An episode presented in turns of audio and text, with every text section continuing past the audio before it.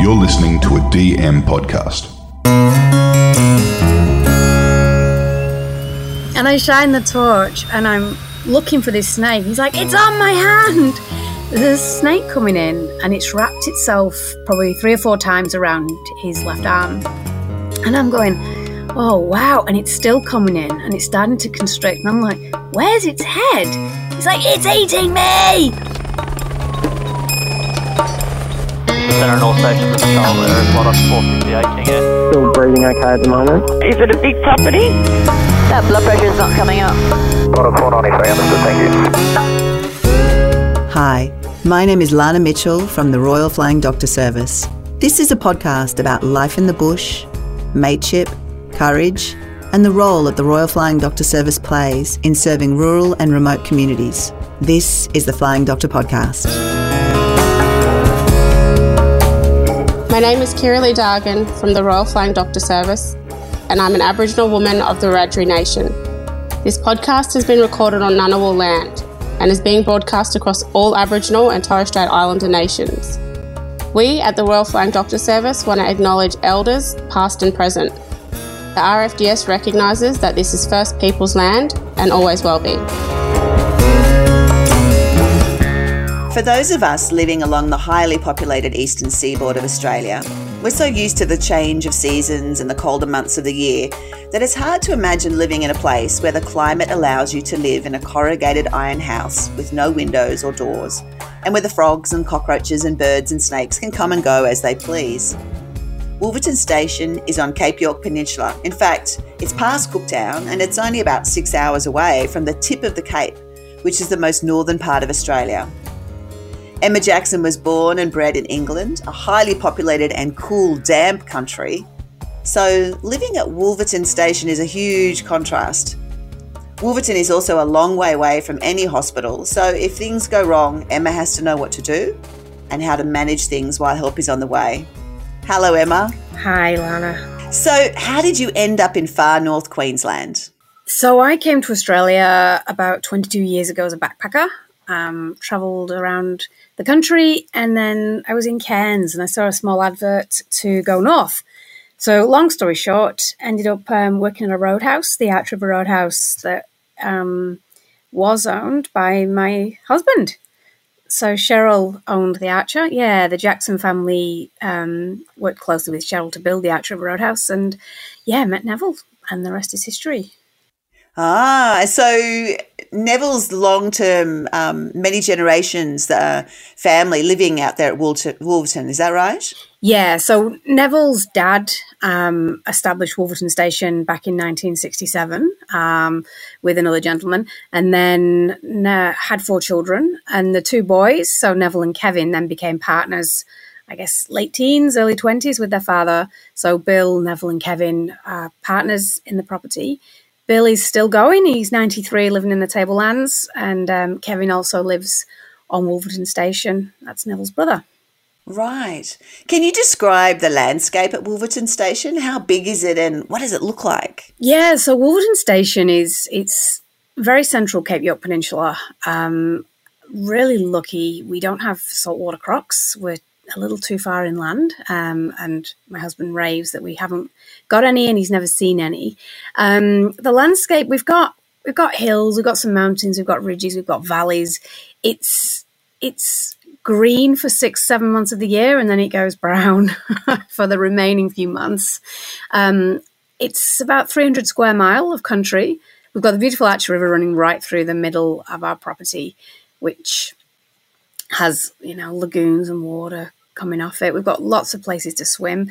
We're a cattle station, so there's lots of dams and fencing, and we've got about 3,000 cows. So we have Brahman cattle that we breed and we sell the males, keep the females to breed with the females. Our driveway is um, about three kilometres long, so the main the main Peninsula Developmental Road is what runs up through Cape York, um, and yeah, our driveway is three k, so three k in, and then you've got the homestead. Wow! And and could you describe your house and and uh, what it looks like and how what size it is? Yeah, so our home was built by Neville's dad, um, back in the 60s and a few local fellas. Um, and it's made out of stringy bark and corrugated iron. So John Williamson wrote a song about the house. He came here in 2002 and wrote a song called Granny's Little Gunya. And at that point, Neville's mum and dad were here. So it was just before I came on the scene. And he loved the the way it was built, the design of it. So there's no glass windows or, or louver windows. It's it's very open. Where the sink is, I can I can throw scraps to the dogs out the out the window there because there's there's nothing in its place. The door isn't really a door; it's more of a, a little bit of corrugated iron. um, so it's very very open. Um, do I like it? Yeah, it lets the breeze in. The way Bill designed it is is just fantastic. It keeps it cool, cooler during those months of October, November, December when it can get up to 40 degrees. And obviously there's no aircon. Um, so you're sticking with a fan circulating hot air. So yeah, no, it's a it's a wonderful little home. Are there mosquitoes? Yeah. Again, I was just saying to someone the other day, where Bill chose to build this home is it's we've got Charlotte Creek not too far away from us, and the creek can flood, but it doesn't flood up towards the home, you know, the house. Um, we're in a bit of a valley, so we get a really nice breeze. So you can drive to Weipa and it'll be 34 degrees by the time you get to Weipa, and here it'll be 24 degrees down in the valley, just in this in this little valley. I call it a valley. Um, it's it's it's cooler. Um, yeah, we get a few mosquitoes, a few sandflies, but it's not not extensive. Maybe one in your ear when you wake up in the morning, but it's not bad. okay.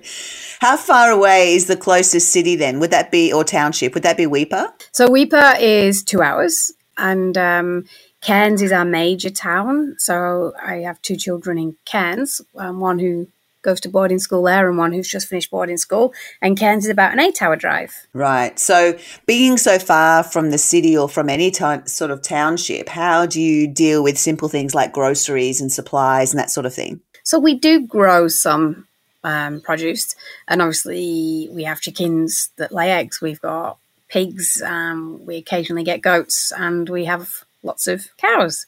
So we sort of do all right for our protein and we can go catch fish. Um, but yeah, we stock up through Weipa, um, stock up. We also have a mail plane. So every Tuesday we have Skytrans deliver our mail. And I can fax an order, email an order down on a Monday and um, have fresh produce delivered round to Skytrans on the Tuesday morning. So it's packed that Tuesday morning and then brought to me by lunchtime. So for twenty dollars um, plus the cost of the groceries, it's it's it's a bargain absolute bargain. Oh wow, wow! And we thought that Coles and Woolly online online were were pretty good. they don't come through the mail delivery system. That's great. So, um, could you describe Emma what a regular day is like for you? Um, do you start with the clock or do you start with the sunrise? And that's an interesting one because every day is completely different. Every day is so different. So we have a dry season, a wet season. So I guess I'll start with seasons only because then it's easier to picture um, I guess the content of the day. So our wet season usually kicks off around December, maybe some storms, October, November, but really work changes in December. The markets close, the road closes, you can't get your cattle to sale, um, you don't employ anybody. So December through to Easter usually, you get rain, you have rain, lots of rain.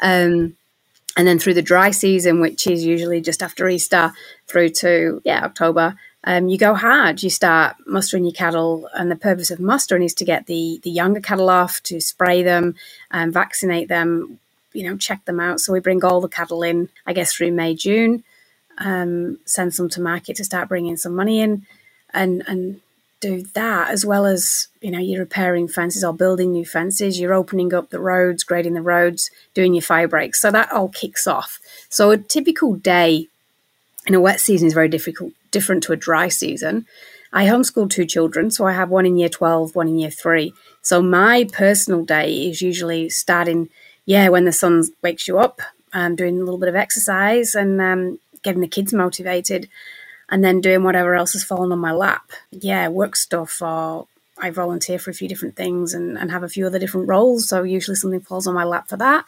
And then husband comes home, so you help him with whatever he needs, or you drop everything and go help and get a few cows, or you go down the yard and then you go back to school and clean and cook and relax and go to bed. Sounds idyllic, to be honest. It is. And in the wet season, we do a lot of swimming. so either in the morning or the afternoon, we go for a swim. The wet season also, we, we go for picnics. We go down the Archer River and we watch the sunset over the beautiful river, um, have a glass of wine, you know, just eat some cheese and bickies and just enjoy the peace and quiet of, of the wet season of this time of year. Now, that region is not always for the faint of heart, Emma. I mean, you're making it sound absolutely idyllic, but I understand in 2019 your property was subject to Cyclone Penny. I looked it up on Wikipedia actually, and the cyclone path seems to go within spitting distance of your station. Is that right? Yeah, and we had Cyclone Monica as well. Um, that was nearly 17 years ago. So that was my first cyclone, I think, Cyclone Monica. Um, so we've had and Cyclone Trevor. So we've had a few cyclones um, come through while I've been here over the years. The one in 2019, I think we'd had a fair bit of rain. And the problem we have when we have a cyclone is so we have rain, rain, rain, and then the ground gets so saturated that then the cyclone predominantly brings wind, which then just uproots the trees and vegetation. So everything just falls over um, because the ground's wow. so wet. So yeah, the damage to the fences. So you can imagine 20, 30k of a fence line with a cyclone going over it. The trees just go dink. They literally just fall out of the ground. So right, yeah, some of the yeah the the rising creeks was was quite huge from that one, and the wind. The again coming back to the house that Bill built. Um, doesn't move, it doesn't budge, it's completely cyclone resistant. I might not have any windows, a bit of rain comes in, but it doesn't doesn't shake. And do you end up with a lot of disruption in the house with the wind and so forth coming in and I don't know because if I have a big storm here, I live on a property, a rural property, and I get some big storms that come over from time to time. And I can always safely button up my house and sort of say, okay, great, well, this can just pass. And then I can open up again once it's gone. But you don't have that privilege or that capacity. No, you just mop up the puddles and wash everything and dry everything and, and just, you just suck it up and roll with it. you just hope that you, oh, you just hope, go somewhere that you might not get wet. I think I think there's a fair bit of you know the attitude that you know don't sweat the small stuff is what it sounds like from what you're talking about. It's yeah, not, it's not worth the stress. It's it's really nice. A bit of wind, a bit of rain knocks things down. You can clean everything up if you get there. Now, Wolverton is visited by so many people as they head to the northernmost tip of Australia. Um, and you have quite a few lovely facilities and and host a number of people and help them as they're traveling. Could you describe what those are? Yeah, um, a couple of years ago, um, me and my daughter set up a glamping because we we've got some spots on the station where we go, this is just glorious. We're so lucky.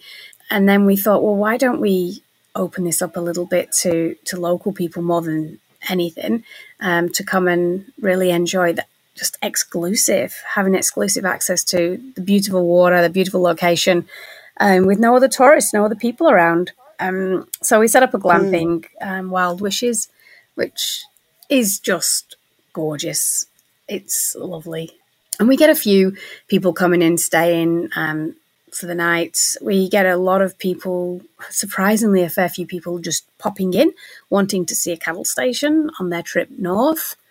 Um, we have a motorbike tour go through our property. We have two motorbike tours go through um, to to avoid the Peninsula Developmental Road and all the main traffic. So they come through just north of the Archer River Roadhouse, and um, I think a fair bit of their trip, about say 30, 40 k of their main road trip is through our property, which just gives them a different experience. Um, and a lot of them are from New South Wales, mm. Victoria. What do those people that are traveling through the region, what do they love about it the most? I think it's mind blowing for them. Um, I think the terrain, the vegetation, like the hills, it can change. So we have friends come out and we do little adventures sometimes, and it's really great to show non-country folk what what it's like out here. And you can go for a 10k ride, and the vegetation can just keep changing. The the the type of grasses, plants, it all just changes. Um, And I think if you're riding through the property or even walking through the property, you can just see the changes in in wildlife, in birds, in, in vegetation, and it's it's quite exquisite. Now, there's a lovely couple, Karen and Peter, who visit you regularly and are dear friends. Can you tell me a little bit about them? Yeah, so Karen and Peter, um, Peter's Neville's second cousin. Um, they've been friends for quite a long time and come up here. They used to come up oh, a few times a year. Um, they've got well, grown up, mature um, adult children, so they'd come up with their adult boys um, and go chasing a few pigs. Um, obviously, we've got wild pigs, wild dogs, and so they quite enjoyed chasing wild pigs um, and just camping. Um, they've got a business in Cairns, so they've all got businesses in Cairns. That just life gets busy, so they come up a few times a year. So yeah, Karen and Peter came up um, actually just after Christmas 2021.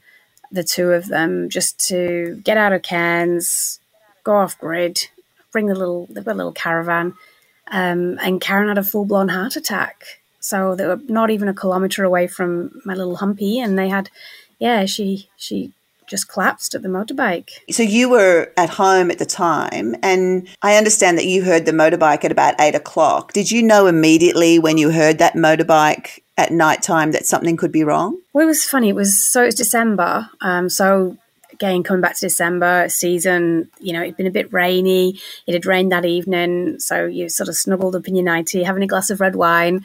and the children were playing cards with um, my husband Neville. We'd heard them come back from an we'd heard them come back from an adventure around five or six o'clock, and where they were camping, like I say, it was less than a kilometre away, so you could hear their movements. And then we'd heard them go uh, around six thirty, and we never heard them come back. And we were actually because when you're on the property, you can hear everything, you know what's going on, and we hadn't heard them come back. And then we heard this motorbike just after eight o'clock, and it started to come, and it started to speed up, and Neville and I were like, oh, something's happened. And he thought something must have happened to one of their dogs because it's quite common when people come visiting and they have dogs and they chase pigs that a dog gets hurt. So they come in a bit quicker and then he started beeping the horn. And that's when it was, oh, oh no, this is serious. Something's happened. And he came onto my grass at the back of the house and pulled up right at the back door. Um, and Karen was unconscious on the back of the motorbike, just lay on the back back of the motorbike with her eyes open, um, just looking lifeless. What did he say? What did he do? I just I just grabbed the defib the defibrillator. Um, it was a no brainer. As soon as he pulled up and you saw it, it was just think quick, get the defib. And he said, get the defib, get the defib. Got the defib, opened it up, pulled it shut up, put it on, her and just just started. And then said to Ryan to ring um, Triple O. Um, said to Jess to get me scissors. You know, just threw the orders around. Said to one child to take my eight-year-old into the lounge room, and yeah, everyone just got in touch and told Neville to get the torch. So just threw the orders around, and everyone went to work. And um, the defib, it took three shots to get a faint heartbeat, and then I just started, just yeah, just started CPR. So Pete did the blowing into Karen's mouth side of it, and I did the um, compressions. But because it had rained and we were using the defib, I didn't want to put her on the ground, on the wet ground. Um, So it was just carrying on the compressions on the back of the motorbike. Um, and then once that heartbeat just felt a bit stronger, it was okay, let's put a towel down on the floor and let's move Karen onto the floor and, and keep on going. So because it had rained, because it was December, the ambulance had a really slow, wet trip from Coen.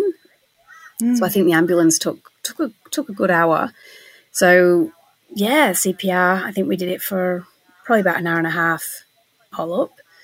Karen, it was interesting watching Karen be completely lifeless, eyes open, unconscious. To you could feel the circulation increasing. You could feel the organs um, almost coming back to life. You could see, you could feel Karen's body responding, and it was quite incredible, really incredible. Like not once did her face lose circulation, so I kept poking in the face, um, but she'd start to squirm, or or she'd move a hand, or then she'd groan, um, and then it was just reassuring her that you know this is only temporary because the three shocks would have really been creating a bit of pain.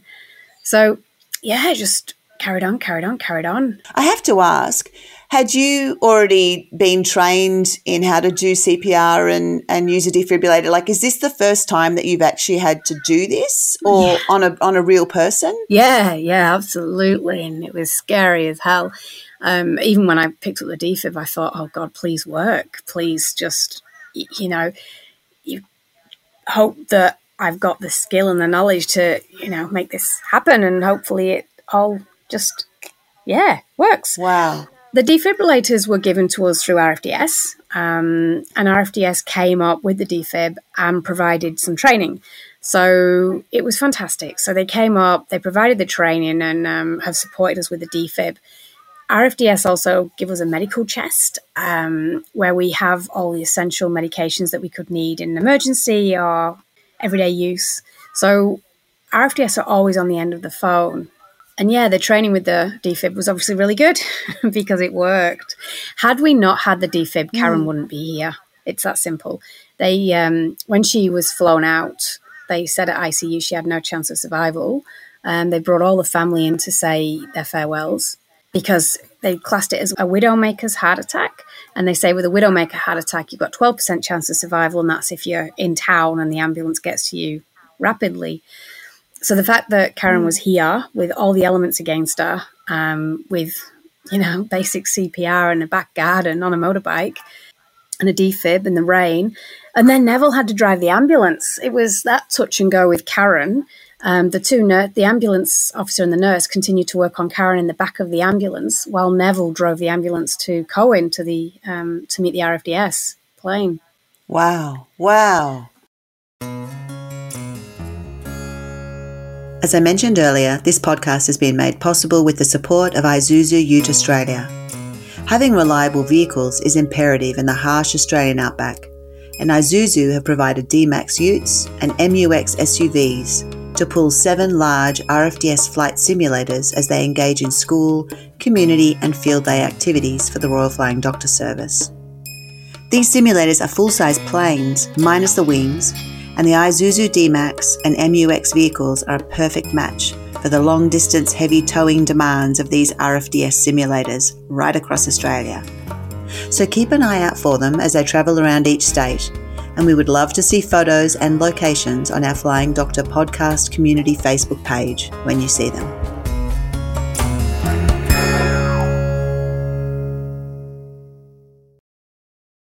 So how how were your kids and and Neville and Peter? How were they coping with this? Because you, it definitely sounds like you went into sergeant mode and you were making sure everybody knew what they needed to do, where they needed to be. Did they respond well to this real crisis that was happening right there, uh, you know, outside your home? Yeah, and that was also what was incredible. Is um, you know, I take my hat off to all of them for their leadership but no one, none of them ever questioned me. None of them ever questioned, does mum know what she's doing? Are you doing the right thing? None of them. Even Peter was so good. Uh, he, he basically did everything I asked. All of them did. And we worked really well together as a team because obviously Pete was so vulnerable and it would have been scary as, mm. as heck for him. It was it was just awful.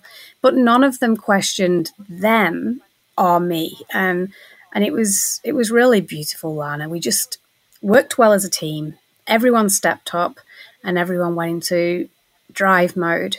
Yeah, it was good. So Neville drove the ambulance with the, the staff in the back, keeping Karen Ara alive, and then they got her to meet the RFDS. Did you get to hear from Neville? So I presume you didn't go. You stayed at the station. Is that right? No, of course I went. I wasn't going to stay at the station. I was not okay. staying here. No way. So what happened was Karen was through the CPR process. She was coming back to life. She was really coming back to life. So then she was fighting me. She vomited. She was she was fighting and she was putting up one hell of a fight. Like it was um, really just groaning, but her hands and fists were fighting. Now I was really worried about brain damage. Um, that was my only concern. I didn't in any way, shape, or form think she was going to die. I was just worried about that starve, you know, the oxygen starvation and how long it had been between her collapsing and then coming to me. Um, but yeah, ambulance came, and because she was fighting, that was their struggle was to care for her in the ambulance while she was groaning and, and fighting. It was, um, and also the ambulance guys were talking to um, the ambulance and the nurse. Sorry, were talking to RFDS. So RFDS were being fantastic. Now, what we did find out was that there was a plane up at Bamaga. So there was a lady up at Bamaga who'd been waiting to be flown south, but because of the weather, again, it all comes down to the weather. Um, she'd been up there for a while and RFDS weren't able to get up there sooner. So this one evening, RFDS were able to go to Bamaga and fly the lady south. However, it changed, and the plane came down to Coen to pick up Karen. Um, so Neville drove the ambulance, and, and myself and Pete followed the ambulance. And when we got to Coen, the plane was just coming in, and the yeah doctor and nurse set up a a, a fantastic setup on the airstrip, and basically put basically put Karen in a coma on the airstrip. So we all worked together. Every one of us chipped in and helped in some way, whether it was removing Karen's jewelry or doing this or helping pass this. So we all worked as a team under the thousands and thousands of flying ants because again, that that time of year when you've got your first bit of rain, all the flying ants and the insects come out. And um, yeah, off they went and flew her to Cairns. Were you kept updated by Peter on her condition and and when was when was the next time that you learnt of of how she was progressing? Yeah, so I obviously left the children here. Um, I mean, Ryan was 17, so the children are, you know, three of them are teenagers. Um, and got back here about two, three in the morning. And then Peter rang me at, must have been about six or seven and said, Oh, yeah, no, they don't think she's going to survive. I said, Nah, nah, that's not true. She will. I said, in no way, shape, or form did she die. She did not die. I said, and I'm not accepting that she won't survive. I said, nah, Pete, hold out, hold out hope, mate, because she will survive. It's just whether or not there's there's that. It's what damage has been done from yeah the ordeal. So they brought everyone in to say goodbye, and they were adamant that she wouldn't make it. I think it was Saturday, and I was so sore. I was so sore um, and tired, and just emotionally, mentally, physically drained. I was exhausted um, and also quite emotional. That next day was was just a bit of a, a whack. And then later that night, or then the next morning, I think it was, they were like, "Yeah, no, her organs are doing all right. Uh, she, she's looking all right." And they took her for a CT scan, and they were like, "Oh, she, she's yeah, she's doing okay." And then she came out of intensive care, and she was talking. So I was like, "Righto, I'm going." So because Karen's, she had all the personal stuff here, and it was yeah, you know, as a female waking up after that ordeal without your your knickknacks, it's like, nah, I'm going down. I'm taking yeah. Karen her her essential stuff, and I'm, I'm going to see her. I want to see her for myself. And so I drove down, and then when I got to Mareeba, rang Peter, and he said, "Oh, do you want to say hello to her?" And I was like, "What? She can talk?" Um, so yeah, in 48 hours, she she was conscious.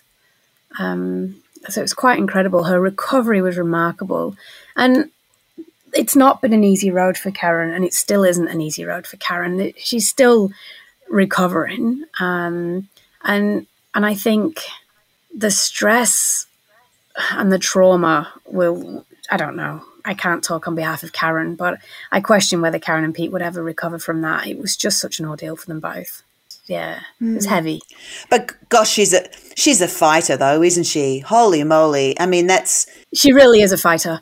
And we've met a lot of the doctors and nurses and ICU staff over the last sort of year who've either been through here, been here, or seen Karen or attending Conquer the Corrugations walk that we organise. And um, they've all said what a true, what an absolute true fighter she is. And she fought. She fought. She wasn't dying, and and she fought and so did Peter. They both fought together. What did you say, Emma, when you saw her and you got to go and talk to her that day? Oh, it was it was incredible. It was um, really remarkable and, and so so good. It was just so good to give her a cuddle and give her some love and um, I guess help her, just help her and reassure her that it's all okay because mm. she had no memory. Um, poor Karen was yeah, I think she also had a few crack ribs from the CPR, um, and she was just sore. She was sore. She was, yeah, recovering, but yeah. it was beautiful. Just it just shows you, I think, though, if you've got a little bit of training, you've got some tools. It doesn't matter where you are. If you've got like RFDS and ambulance and the tools and the training, you can you can you can really save someone's life. Well, that's it. Really, is so true because you're in such a remote part of Australia that to be able to pull off this amazing miracle with Karen and have her still alive today shows how that little bit of training and the use of a defibrillator can just change the course of life. It's uh, quite remarkable. Thank you. And yes, it has it changed my attitude? Probably. I've always believed that, you know, with a bit of fight and a bit of perseverance, you can achieve anything. But Karen fought so hard mm. that night.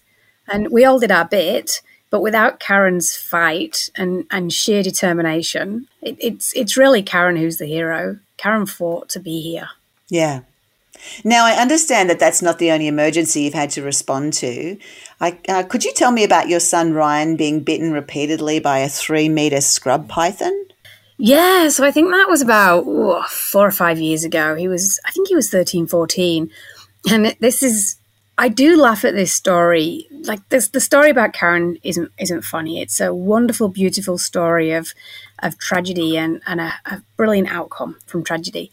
The story of Ryan I chuckled because I was asleep and all I could hear was Ryan going, Mom, Mom, Mom. And I thought, oh, what's going on? So I get my little torch and well, what's up? And he's like, snake. And I think, oh, yeah, we're all okay with snakes. You can lie in bed and a snake will go across your beam above your head and you go, oh, yeah, it's a python. He was laying in bed and I went in and he's like, there's a snake, it's eating me. and I'm like, eating you? Don't be ridiculous. And I shine the torch and I'm looking for this snake. He's like, it's on my hand. And he's lay there on his back with his left arm up against the wall. So just sort of up. And there's the window, obviously with no glass or louvers. So this sort of rectangular gap in the wall. There's a snake coming in and it's wrapped itself probably three or four times around his left arm. And I'm going, oh, wow. And it's still coming in and it's starting to constrict. And I'm like, Where's its head? He's like, It's eating me. And then I shine the torch on the top of Ryan's hand, and here's this scrub python head sort of over the top of Ryan's hand, just opening up its jaw to move down Ryan's hand to take Ryan's hand into its body. That's horrible. Oh. but it was really incredible. I mean, it's horrible, but I was like, wow. And then I shouted Neville, and Neville came, and we're going, "What do you do?" Because we you try to take the snake off Ryan's arm, and the more we tried to, I guess, pull the snake off, the more it would move down Ryan's arm. And then the more we battled with its mouth, the more it would constrict Ryan's arm. And we're going, oh my God, and it's still coming in. And um, and with a snake, the teeth angle backwards. So you can't just lift it up because the teeth, and they've got hundreds of teeth, and the teeth, yeah, they angle backwards. So it was like, what do we do? Because we couldn't, we couldn't kill the snake. It was just like, oh. So there was a um, a Commonwealth Bank platypus money box. So all my kids have got accounts at Commonwealth Bank, and when they opened an account, they got a platypus money box. So sitting next to Ryan's bed was this money box, and the shape of the platypus beak was perfect to just sort of wedge. So I grabbed the platypus and said to Neville Ratto, you lift the top of the jaw, no, you lift the bottom of the jaw and I'll wedge this in the top of the jaw and we'll pull the snake's head sort of forward and hook it out. So yeah, wedged it in under the top of the snake's, yeah, the top part of the snake's mouth while Nev sort of angled down the bottom of the jaw and we got the mouth off and then yeah, took it on, took it off Ryan then Nev took the snake and um, and then I took Ryan straight to the sink, cleaned all the wounds on his hand, and then we um, we actually strapped him because although we were sure it was a scrub python, you know, we thought better to be safe than sorry. We better do a proper snake um, a snake bite bandage. Um, we rang RFDS, who also agreed that yep, snake bite bandage is the way to go, just in case we're wrong and it's not a scrub python. But also RFDS were keen to fly Ryan out just um, to be on the safe side and also make sure that there were no teeth in there, no no toxins, no poisons. Yeah. So because Ryan was okay, he was a little bit traumatized. We went up to Weipa and then um, yeah, thanks to RFDS, he got flown down to Cairns and you know got tested and checked over and yeah, was then free to go. I reckon Ryan's got to be one of the few kids on this planet that can say, I was eaten by a snake. Oh, I know. It's look, he's such a chilled out. He's such a chilled out lad. Like he's such a good lad that it it could have traumatized him for life. Just going to bed worrying about a snake. So we did actually put some chicken mash up on that window after this. so no, no snake coming. what was funny was um, two years ago. It was about a year later. He came back from boarding school for the holidays, and he got into bed, and there was another scrub python in his bedroom. And he's like, "Mom," and I'm like, "Oh, you're kidding." It was, and it was, it was just funny. It's like, what, what are the chances? And like my husband says, never in you know 50 odd years has a snake ever come in to try to eat any of them. However, I did have a. Um, I think Trixie Belle was about two, two or three at this time. I was grateful that the snake chose Ryan over Trixie because Trixie was such a dainty little girl that if the snake had gone for Trixie, it would have it, it could have killed her. Like Yeah. it could have done some really damage. So it's a little funny, um, but it's also really serious that this actually happens up here, and it's really scary. Well, you know, when I think about the perspective of somebody that lives overseas and all they ever hear about Australia is our deadly snakes and our deadly spiders and our deadly jellyfish and our deadly crocodiles. And then you hear a story like this. And I mean, that even blows my mind. You know, I can't conceive of, of a snake coming into me while I'm sleeping and starting to eat me. Um, so that's, yeah, Yeah, that's yeah. a whole new level, Emma. it's a whole new level. The other day, um, Trixie Bell, my year, three, she can't wait to go to boarding school and she's really excited. And she started Googling boarding school. And like I say, she's only eight. And she was so chuffed because she started Googling boarding school. And under the images, there was an image of Ryan because the title was Boarding School Student Gets Attacked by a Snake. So there's Ryan with a, yeah, full of snake bites. It got, it went international. It went, even hit like Europe, UK, Ireland. Like it was, it was all over the media. It was shocking. Yeah, because it's such an amazing, unique, and strange, baffling story that you just couldn't make it up. I think if somebody tried to make up a movie on it, they would say, "Oh, it's just it's unreasonable. It would never happen." But here it is. It has happened. Yeah. It's amazing. Yeah, and there there was a lot of that um, because obviously it went crazy, and there were a lot of social media comments going, "No, that's not true. That didn't happen." Well, it kind of did. It kind of did.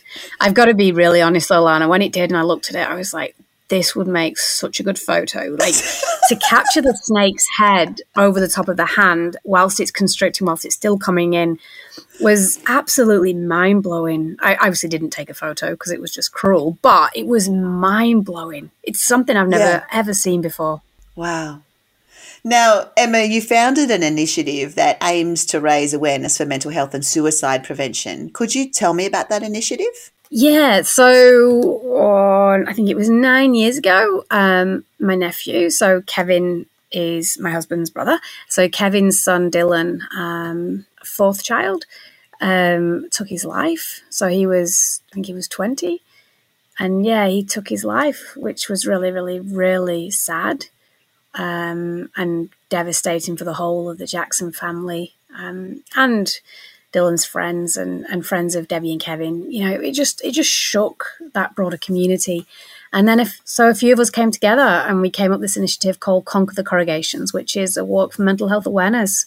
It was a walk 42k over two days. It was a lot of work, a lot of hassle, and um, well worth it. And it was really just to raise awareness of mental health, to honour loved ones lost, support those affected, come together as one, and talk about it and try to remove the stigma around mental health, help suicide prevention. And it's evolved into an event that is really tight, um, close knit group of people who organise it.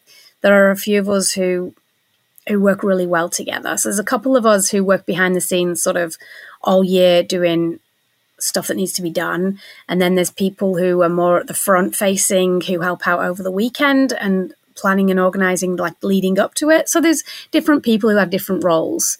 Does it work? Yes, it works. Um, I think Conquer the Corrugation is saving lives. It's helping people understand why talking is so important and that we all go through different times of ups and downs and that's exactly what we've tried to do with conquer the corrugation is create an event that's tough that mirrors your your challenges and your good times in life. That you've got good times, but you've also got harder times, and and that is life.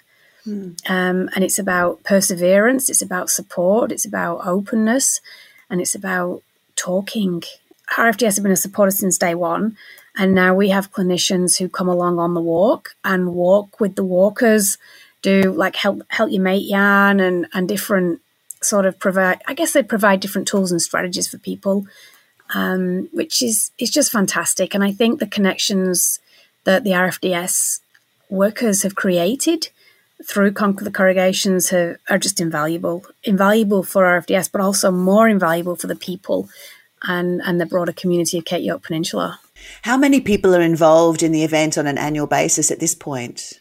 I guess it averages 200, um, and there's probably mm, maybe a quarter to a third who who generally come back. But what we find is people don't do the walk every single year, not generally. What they might do, they'll do it one year, not do it for a year or two, then do it again. And so we're seeing a bit of a pattern.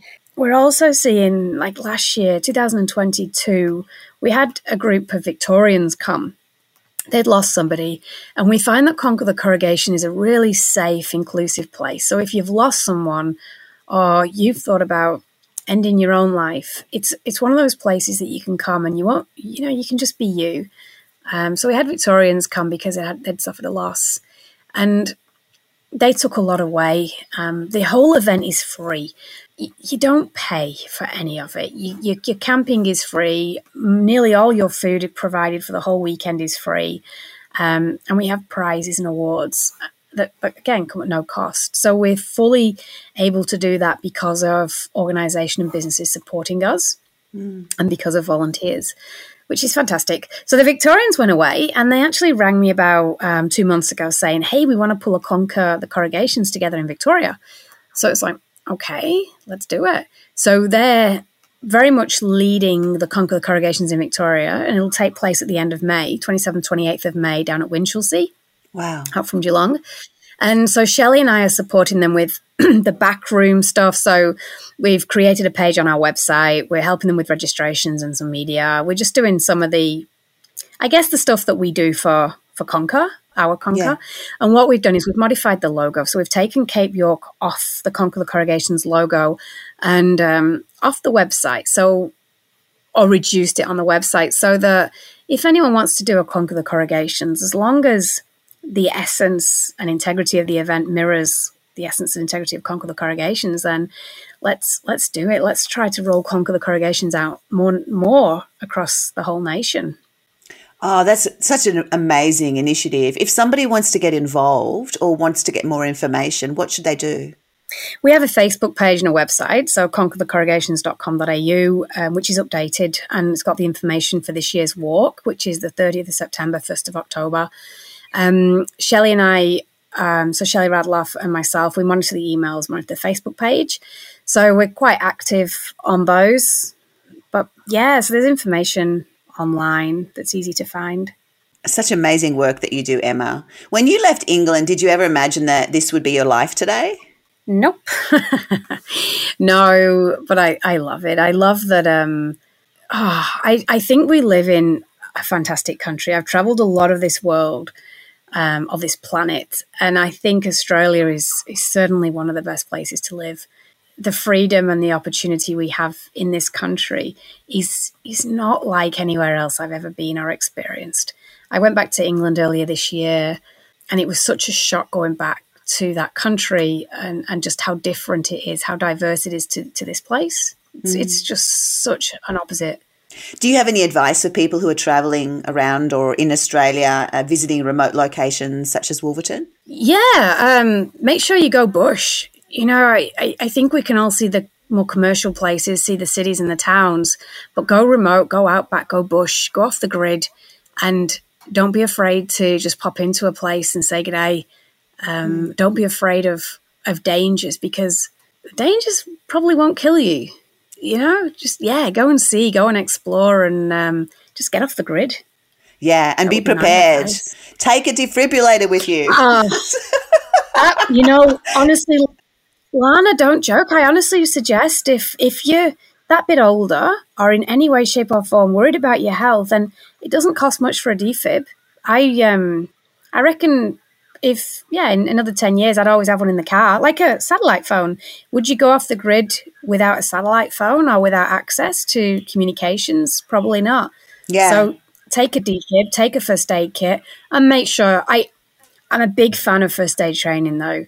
If you don't know what to do in an emergency, you're stuffed. Get some basic Yeah. training.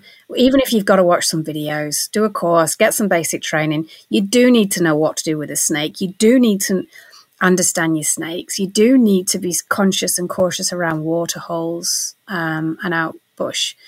But with a bit of basic training, a bit of common sense, um, and a sat phone, a defib, you'll be right. I would love to learn more about the work that you do with Aboriginal children. Would you be able to tell me about that? Yeah, so um, so I've got a psychology degree, qualified teacher, health and fitness instructor, and did my equine assisted learning practitioner course to bring it all together so I could work more with local people. Um, so in 2021, um, delivered a program that Rio Tinto funded. So I worked with every teenage girl in Napranum um, and they came out here each for three days. And it was using a horse as a co facilitator to help the girls understand sort of who they are, understand boundaries, build their self awareness, understand the difference between discomfort and fear, and just really build them up um, and, and give them an opportunity to get to know their strengths um, and how amazing they were. Um, I've been doing some work with PCYC as well, a, a similar program using equine assisted learning, and also doing a program with RFDS, a holistic social emotional well-being program for adults. So that's really exciting. That's fabulous. I'm coming to visit you. I am so coming to visit you. I did an interview about a month ago and I decided I'm going to Andamooka in remote South Australia. I am so dis- I have so decided I'm going to Andamooka and now I'm coming to Wolverton Station. You you won't be able to keep me away. It is magic. It, it really is. You're an inspirational woman, Emma. Thank you so much for talking to me today. Thank you so much, Lana. It was a pleasure. Thanks for listening. Word of mouth is always the best promotion for a podcast. So if you enjoy this podcast or a specific story, please share with family and friends. If you haven't already, join our Facebook group called the Flying Doctor Podcast Community. And you can also send feedback, questions, or comments to me directly at lana.mitchell at rfds.org.au. Donations to support the Royal Flying Doctor Service can always be made through our website at flyingdoctor.org.au. The Flying Doctor podcast was presented by me, Lana Mitchell, and senior producer is Mandy Coolin.